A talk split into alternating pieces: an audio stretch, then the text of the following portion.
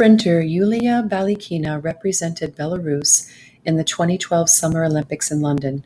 Two years later she went missing. When we come back, I'll take a closer look at the tragic death of Yulia Balykina, unravel a curse, share the life story of an Olympic runner whose life inspired three films, and pay tribute to an athlete whose life was cut short by terrorists. Stay with us.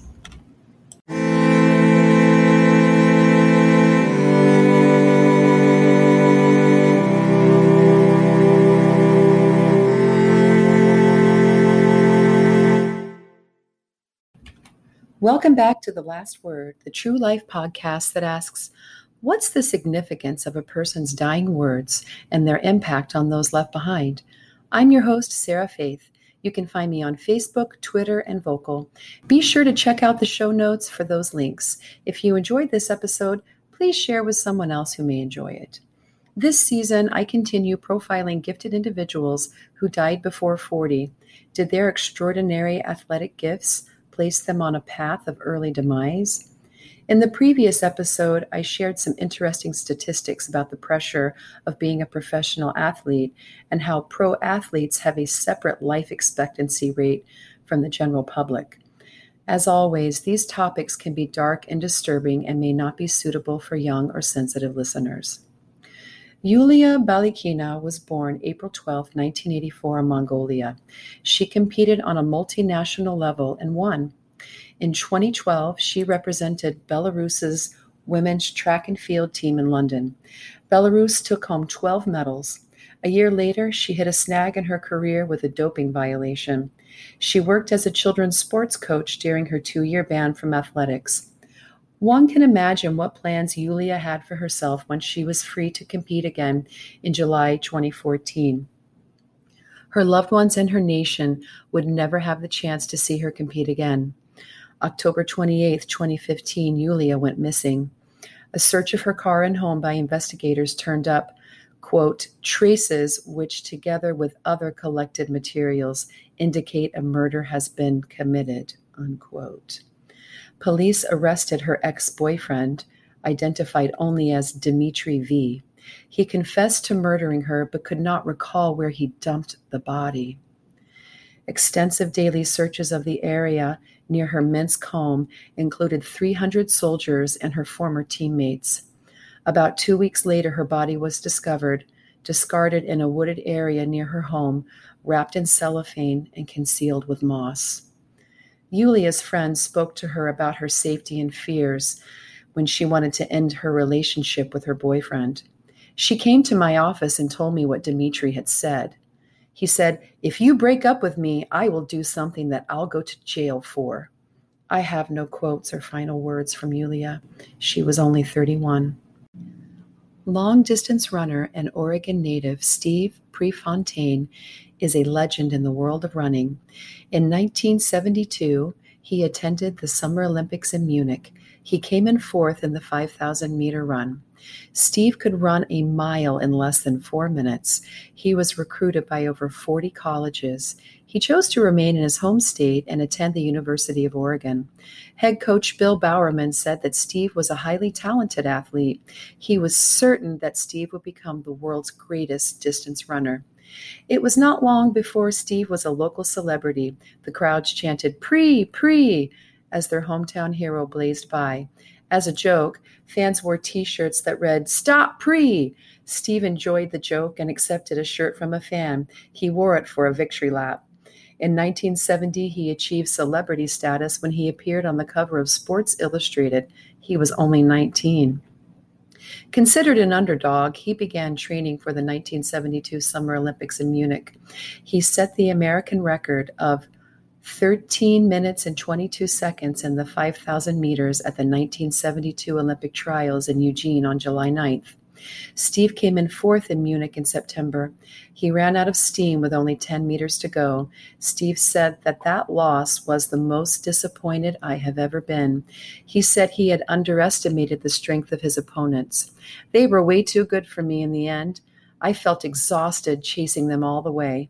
He returned to university and upped his training to 10 miles every morning. He finished college and began training for the 1976 Montreal Olympics. In 1975, a group of traveling Finnish runners were in Eugene for an NCAA prep meet that Steve won. Steve invited the Finnish team and his teammates to an after party. Around midnight, Steve left the party and dropped off a friend. Then he descended the narrow Skyline Boulevard. In an extended right curve at the base of the road, his gold MG convertible crossed the center line and jumped the curb. The car flipped and trapped Steve beneath it. He died at the scene. His blood alcohol content was over the legal limit in Oregon. According to the New York Times article from May 31, 1975, Steve was the third in a string of deaths of American track athletes in less than a week. Pre's Rock is a memorial at the site of his fatal accident. Steve's image and these words are engraved on the stone. For your dedication and loyalty to your principles and beliefs, for your love, warmth, and friendship, for your family and friends, you are missed by so many, and you will never be forgotten. The site has become a grassroots shrine and a pilgrimage for athletes and non athletes around the world. He was Huck Finn and Spikes. He enjoyed communicating with his fans. He was outspoken and rugged, a product of growing up in Oregon logging country. People say I should be running for a gold medal for the old red, white, and blue, but all that bull, it's not going to be that way he said while preparing to open a pub in Eugene, in addition to his other job as a representative for a foreign shoe manufacturer. I'm the only one who has made all the sacrifices. Those are my American records, not the country's. At a time when track and field was viewed as a maze of statistics, Steve saw it as an art form. Steve said, I'm not afraid of losing, but if I do, I want it to be a good race. I'm an artist, a performer. I want people to appreciate the way I run. His life inspired three films Prefontaine in 1997, starring Jared Leto, Without Limits in 1998, starring Billy Crudup, and a documentary, Fire on the Track. Nike headquarters named a building after him. Senator Mark Hatfield spoke of their hometown hero. It is tragic when any young person dies and the potential for full productive life is snuffed out. Steve Prefontaine was an Oregon Tiger in the finest tradition, fiercely competitive, confident, and outgoing. He was 24. Do you believe in curses? It has been reported that 18 athletes who competed at the 2012 Summer Olympics in London have died. Is this typical? When we look at the facts, 10,568 people participated in the London Summer Olympics. According to Rob Mastro Mastrodomenico, a sports statistician at Global Sports Statistics, the crude mortality rate is 7.89 people per thousand. From this group, we could expect 333 to die over a four year period. But aren't Olympic athletes young and in superior condition? When we take this into account, the mortality rate drops to seven deaths in four years. Were the London Olympics cursed? It's unlikely. I want to explore another facet of this curse suicides among professional athletes. Suicide rates in the US have jumped. According to a CBS News article, suicide rates have risen in recent years, increasing 21% from 2000 to 2012 for Americans at least 16 years of age. Perhaps the curse is the epidemic of pressure that leads to tragic early death. Making it to the Olympics is a monumental achievement. Is it worth sacrificing your happiness and life for a chance to earn a medal? Olympic cyclist Kelly Catlin was a triplet. Born the smallest of her siblings, she surprised everyone with her athletic abilities and academic prowess. She was an equestrian, played the violin, and had undergraduate degrees in Chinese and mathematics. She was pursuing a graduate degree at Stanford in computational and mathematical engineering. In an article she wrote for cycling magazine Velo News, Kelly said, It's most difficult when you have to take a three hour final exam the moment you step out of the final round of a team pursuit. Being a graduate student, track cyclist, and professional road cyclist can instead feel like I need to time travel to get everything done, and things still slip through the cracks. This is probably the point when you expect me to say something cliche like, time management is everything, or perhaps you're expecting a nice, encouraging slogan like, being a student only makes me a better athlete. After all, I somehow make everything work, right? Sure, yeah, that's somewhat accurate. But the truth is that most of the time, I don't make everything work.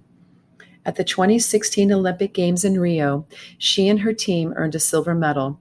They went on to win three consecutive championships through 2018.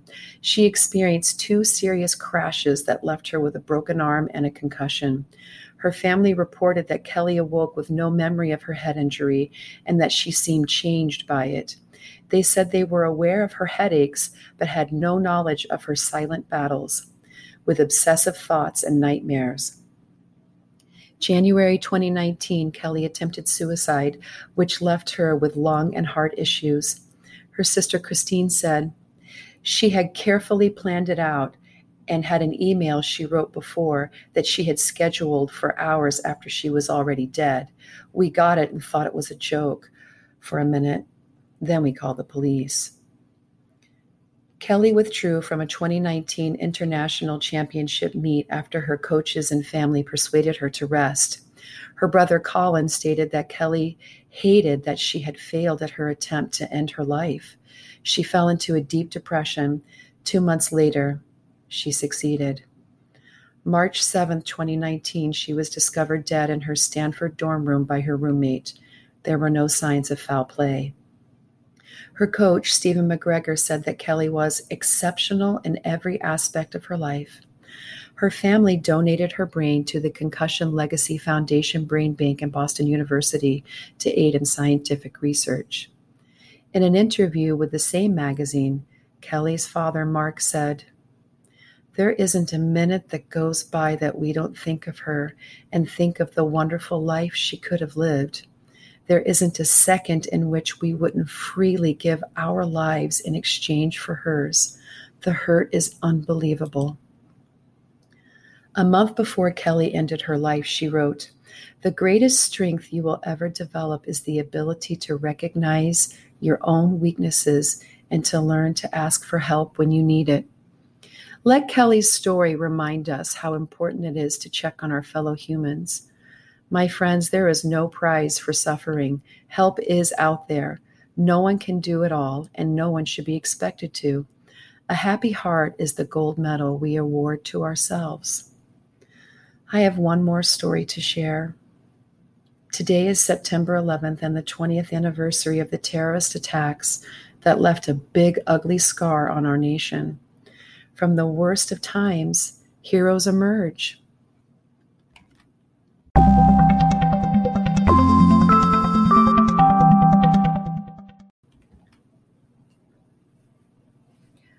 Mark Bingham was the founder of Bingham Incorporated, a public relations firm and a champion rugby player.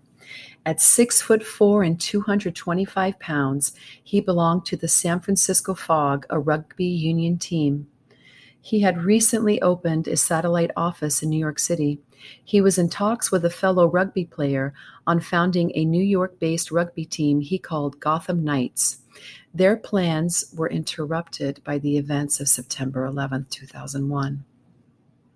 Mark was a passenger on United Airlines Flight 93. He had overslept and almost missed his flight. He was bound for San Francisco to be an usher at his friend's wedding. He ran to gate 17, the last passenger to board. He found his seat and phoned his friend. Thanks for driving to get me.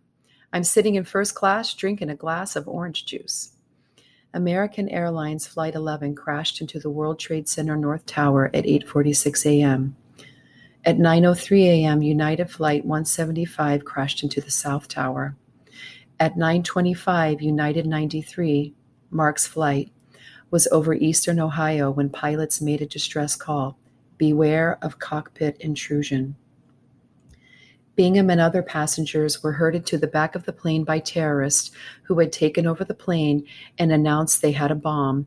The plane changed course for Washington, D.C. Bingham, along with Todd Beamer, Tom Burnett, and Jeremy Glick, hatched a plan to take back the plane from the hijackers. With cell phones, the group relayed their plans to loved ones. Mark left a message for his mother This is Mark. I love you. He finally reached his aunt in California. This is Mark. I want to let you guys know that I love you in case I don't see you again. I'm on United Airlines Flight 93. It's being hijacked.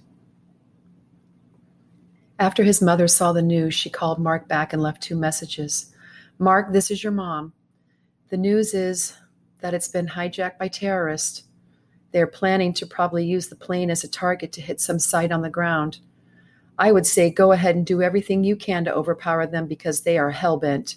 Try to call me back if you can. The men were tall and well built. Several other passengers made the choice to join the group and fight back. According to the 9 11 Commission report, the cockpit data recorder revealed sounds of crashing and pounding and shouts in English, Let's get them! The control wheel was turned hard to the right, which caused the plane to roll on its back and plow into an empty field in Shanksville, Pennsylvania. The plane was 20 minutes away from D.C., where it was targeted to be shot down. Bingham's partner, Paul Holm, described him as a brave and competitive person. He hated to lose anything. A friend said Bingham once fought off a mugger with an armed gun. Mark knew how to use his size and would get into situations without thinking about it, which used to amuse us and scare us. I think he knew he was not anyone's idea of a typical gay man. Gotham Knights were born in the wake of the attacks. From their website, the inspiration of Mark's life, work, and dedication to the sport of rugby led Scott and other New York City rugby players to meet in late 2001 and establish the Gotham Knights RFC. The Bingham Cup was first held in 2002 in Mark's memory. The first tournament was held in 2002 by Mark's club, San Francisco Fog. Today, the event has grown to be the world's largest amateur rugby tournament with 74 teams and hundreds of players competing worldwide. At a memorial on September 17th, late Senator John McCain spoke in San Francisco. I never knew Mark Bingham, but I wish I had. I know he was a good son and a friend, a good rugby player, a good American, and an extraordinary human being. He supported me, and his support now ranks among the greatest honors of my life. I wish I had known before September 11th just how great an honor his trust in me was. I wish I could have thanked him for it more profusely than time and circumstances allowed. But I know it now, and I thank him with the only means I possess by being as good as an American as he was. Mark Bingham was 31. I'm your host, Sarah Faith. As always, thank you for the support. Do you have something to share? I would love to read your comments on a future episode. You can find me on Facebook, Instagram, Twitter, and Vocal. I'll post the links in the show notes. Thank you for joining me for this special episode of The Last Word. I hope you will remember to live each day to the fullest.